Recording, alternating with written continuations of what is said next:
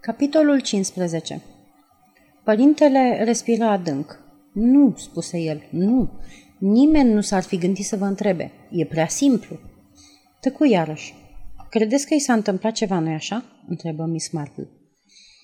A trecut o săptămână de atunci, spuse părintele. N-a avut congestie cerebrală și n-a căzut pe stradă. N-a fost accidentat, fiindcă nu e în spitale. Deci, unde e? Dispariția lui a fost anunțată în presă, dar nimeni n-a dat încă niciun fel de relație. Poate că n-au văzut-o, nici eu n-am citit.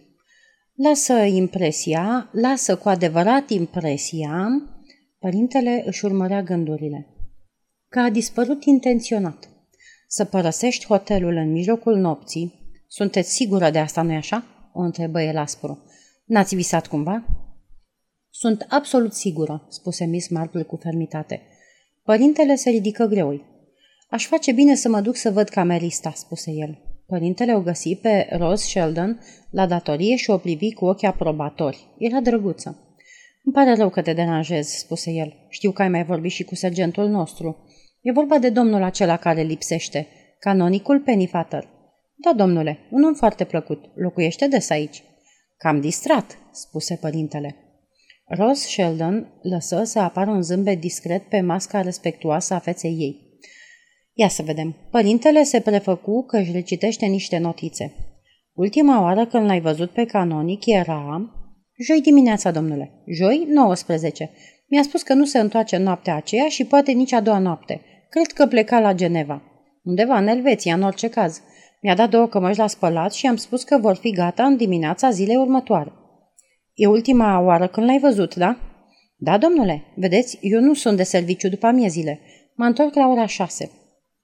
La ora aceea trebuie să fi fost plecat sau, în orice caz, era jos. Nu era în camera lui. Aici lăsase două valize.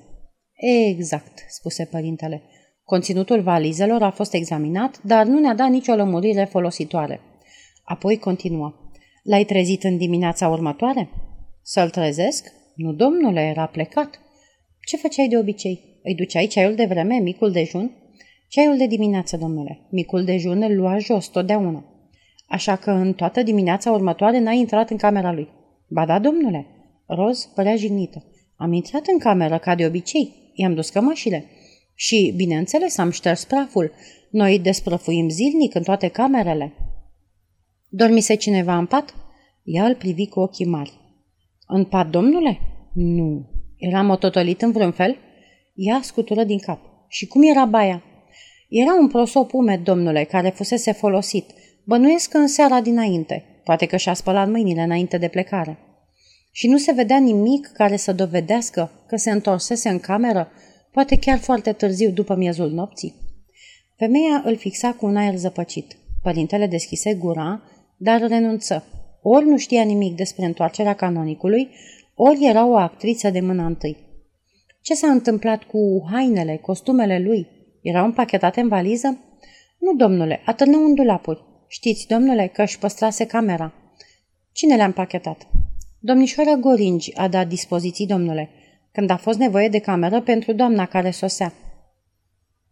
O relatare destul de coerentă, dar dacă bătrâna doamnă fusese corectă când a declarat că îl văzuse vineri la ora 3 dimineața pe canonicul Pennyfather, părăsindu-și camera, atunci trebuia să se fie reîntors cândva. Nimeni nu-l văzuse intrând în hotel. Să fie evitat, din cine știe ce motive să fie văzut? Nu lăsase urme în camera sa. Nici nu se culcase în pat. Visase Miss Marple totul? La vârsta ei era posibil. Deodată îi veni o idee. Unde i-o fi sacul de voiaj? Cum ați spus, domnule? Un sac mic, albastru, închis, un sac BEA sau B-O-A-C. Trebuie să-l fi văzut. Da, domnule, dar cu siguranță că l-a luat cu el în străinătate. Dar el n-a plecat în străinătate. În cele din urmă nu s-a dus niciodată în Elveția, așa că trebuie să-l fi lăsat aici. Sau poate că s-a întors și l-a lăsat cu celălalt bagaj. Da, da, nu sunt sigură. Cred că l-a lăsat.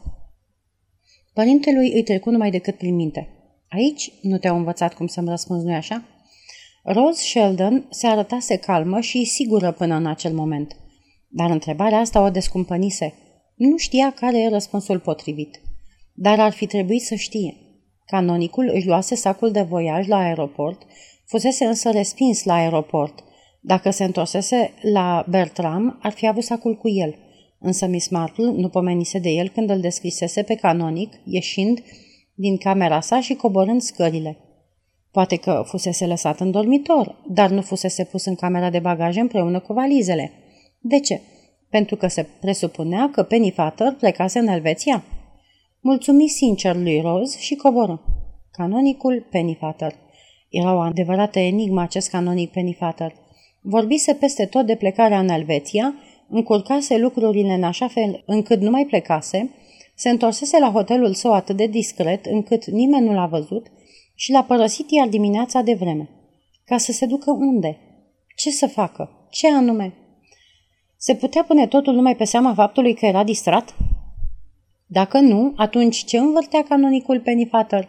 Și, mai important, unde se afla acum? De sus, de pe scări, părintele aruncă o privire plină de invidie asupra celor ce ședeau în hol și se întrebă dacă vreunul dintre ei era ceea ce părea a fi. Coborâ pe scenă. Oameni vârstnici, oameni de vârstă mijlocie, nimeni foarte tânăr, oameni de modă veche, aproape toți înstăriți și extrem de respectabili. Funcționari superiori, avocați, clerici. Niște americani, soț și soție, lângă ușă o familie de francezi, lângă șemineu. Nimeni nu era deplasat, nimeni nu bătea la ochi. Majoritatea savurau ceaiul englezesc de după masă ca în vremurile de demult. Ar putea fi oare ceva serios în neregulă cu un loc în care se mai serveau ceaiurile astea de altă dată? Francezul îi spuse soției sale câteva cuvinte care se potriveau destul de bine cu gândurile sale. Five o'clock, spunea el. Asta e tipic englezesc, nu? Și privi în jurul său aprobator. Five o'clock, se gândi Davy trecând în stradă prin ușile turnante. Individul ăsta nu știe că la noi five o'clock-ul a murit ca pasărea Dodo, a cărei specie s-a stins? Afară tocmai se încărcau într-un taxi niște cufere americane enorme și niște valize. Se părea că domnul și doamna Elmer Cabot plecau la hotelul Vendôme din Paris. Lângă el, pe trotuar, doamna Elmer Cabot îi împărtășea soțului ei câteva impresii. Familia Pendlebury a avut dreptate în privința hotelului ăstuia, Elmer. Reprezintă într-adevăr vechea Anglie. E atât de autentic. Am sentimentul că Edward al VII-lea ar putea să intre în orice clipă, să se așeze și să-și bea ceaiul de după amiază. Trebuie să venim și la anul. Vorbesc serios. Dacă vom pune deoparte un milion sau două, răspunse soțul ei pe un ton sec. Haide, Elmer, n-a fost chiar așa de pipărat. Bagajele au ajuns încărcate, în, iar comisionarul cel înalt, care a ajutat și el, a îngăimat un mulțumesc, domnule, când domnul Cabot a făcut gestul așteptat. Taxiul a pornit. Comisionarul și-a îndreptat atenția spre părinte. Un taxi, domnule? Părintele îl privi. Avea peste un metru optzeci. Un individ frumos, cam trecut însă. Ofițer în rezervă, cu o mulțime de medalii, probabil autentice. Cam nesigur pe picioare. Bea prea mult. Îi spuse cu o voce tare. Ofițer în rezervă? Da, domnule, la gărzile irlandeze. Medalia militară. Unde ai căpătat-o? Birmania. Cum te cheamă? Michael Gorman, sergent. Ai un post bun aici? E un loc pașnic. N-ai prefera să fii la Hilton? Nu, îmi place aici. Vin oameni drăguți și o mulțime de domni care joacă la curse, la Ascot, la Newbury. Mai aflu din când în când câte un pont bun. Aha, va să zic că ești irlandez și jucător, așa-i? De, ce ar mai fi viața fără jocurile de noroc? Pașnică și plictisitoare, spuse inspectorul șef Davy. La fel ca a mea. Într-adevăr, domnule, poți să ghicești care e profesiunea mea? întrebă părintele. Irlandezul rânji. Fără supărare, domnule, dacă îmi dați voie, aș spune că sunteți copoi.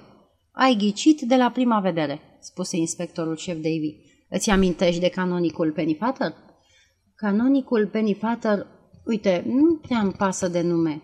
Un cleric mai în vârstă, Michael Gorman râse. Să știți că aici clericii sunt mulți ca mazărea în păstaie. Ăsta a dispărut de aici. O, acela! Comisionarul părea cam surprins. L-ai cunoscut? Nu mi-aș fi amintit de el dacă nu m-ar fi întrebat atâția. Tot ce știu eu e că l-am urcat într-un taxi și că se ducea la clubul Ateneum. Atunci l-am văzut ultima oră. Cineva mi-a spus că plecase în Elveția, dar aud că n-a ajuns niciodată acolo. S-a pierdut, se pare. Nu l-ai văzut în ziua aceea mai târziu? Mai târziu? Nu, nici de cum. Când ești din serviciu? La 11 și 30. Inspectorul șef de IV de din cap, refuză taxiul și plecă încet spre Pond Street. Un automobil dudui pe lângă el și se opri aproape de trotuar, scrâșnind din frâne chiar în fața hotelului Bertram. Inspectorul șef de IV întoarse capul sobru și citi numărul. FAN 2266. Îi amintea parcă ceva numărul ăsta, cu toate că nu-și putea aminti pentru un moment ce anume. Se întoarse încet din drum. Nu ajunse bine la intrare când conducătorul automobilului, care intrase pe ușă pentru o clipă sau două, ieși. Se potrivea cu mașina lui. Era o mașină de curse albă, cu linie lungă, lucioasă. Tânărul avea ca și ea aspectul unui ogar nerăbdător, o față frumoasă și trupul fără niciun mușchi de prisos. Comisionarul îi deschise ușa mașinii, tânărul sări în ea, îi aruncă o monedă comisionarului și porni brusc cu o zvâgnire a motorului său puternic. Știți cine e?" îl întrebă Michael Gorman pe părinte. În orice caz, un șofer primejdios.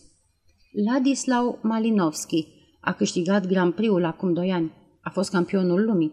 A avut un accident grav anul, anul trecut. Se zice că din, e din nou în formă. Nu cumva vrei să-mi spui că și el locuiește la Bertram? Absolut nepotrivit. Michael Gorman rânji. Nu, nu locuiește aici. Doar o prietenă de-a lui. Da, făcu cu ochiul. Un hamal, purtând un șorț îndungi, ieși cărând alte bagaje americane luxoase. Părintele le privea distrat în timp ce bagajele erau urcate în Daimlerul închiriat, în timp ce încerca să-și amintească ce știe despre Ladislaus Malinovski. Un tip îndrăzneț, încurcat, se spune, cu o femeie celebră, care i-o fi numele. Contemplând distrat un cufăr elegant, se pregătea să plece când deodată se răzgândi și intră iar în hotel. Se duse la masa de recepție și ceru domnișoarei Goringi registrul hotelului. Domnișoara Goringi era ocupată cu americanii care plecau și împinse registrul spre, spre el. Îl răsfăi. Lady Selina Hazy, Little Cottage, Maryfield, Hans. Domnul și doamna Hennessy King, Edelsbury, Essex. Sir John Woodstock, 5 Beaumont Crescent, Cheltenham. Lady Sedwick, Hastings House, Northumberland. Domnul și doamna Elmer Cabot, Connecticut. Generalul Redley, 14, The Green, Chichester. Domnul și doamna Ulmer Pickington, Marblehead, Connecticut. Contesa de Beauville, Les Sapins, Saint-Germain-en-Laye. Miss Jane Marple, St. Mary Mead, Match Benham. Colonelul Lascombe, Little Green, Suffolk. Doamna Carpenter, Onorabil Elvira Blake, Canon Pennyfather, The Close Chadminster, Doamna Holding, domnișoara Odei Holding, The Manor House, Carmanton, domnul și doamna Riceville, Valley Forge, Pennsylvania, ducele de Barnstable, Duncastle, Ni Devon. Erau numai o parte dintre cei care locuiau la hotelul Bertram. I se păreau cu toții un fel de mostre. Când se închide registrul, un nume de pe o pagină de la început îi reveni în memorie. Sir William Ladgrove. Domnul judecător Ladgrove, care fusese recunoscut de un ofițer de poliție în preajma unei bănci unde se comisese o spargere. Domnul judecător Ladgrove, canonicul Pennyfather, amândoi locuiau la hotelul Bertram. Sper că v-a plăcut ceaiul, domnule," spuse Henry, care stătea lângă el. Vorbea curtenitor, cu solicitudinea unei gazde perfecte. Cel mai bun ceai de ani de zile," răspunse inspectorul șef de Ili. Și aduse aminte că nu plătise. Voi să achite, dar Henry ridică mâna cu un gest de refuz. O, nu, domnule, mi s-a dat de înțeles că ceaiul v-a fost oferit de hotel, ordinul domnului Humphreys. Henry se îndepărtă. Părintele se întrebă dacă ar fi trebuit să-i dea un bacșiș sau nu. Îl săcâia faptul că Henry știa mult mai bine decât el răspunsul la o astfel de problemă socială. În timp ce înainta pe stradă, se opri brusc. Scoase carnetul cu notițe și scrise un nume și o adresă. Nu avea timp de pierdut. Se îndreptă spre o cabină telefonică. Avea de gând să acționeze. Iad sau sfârșitul lumii avea să pornească la atac.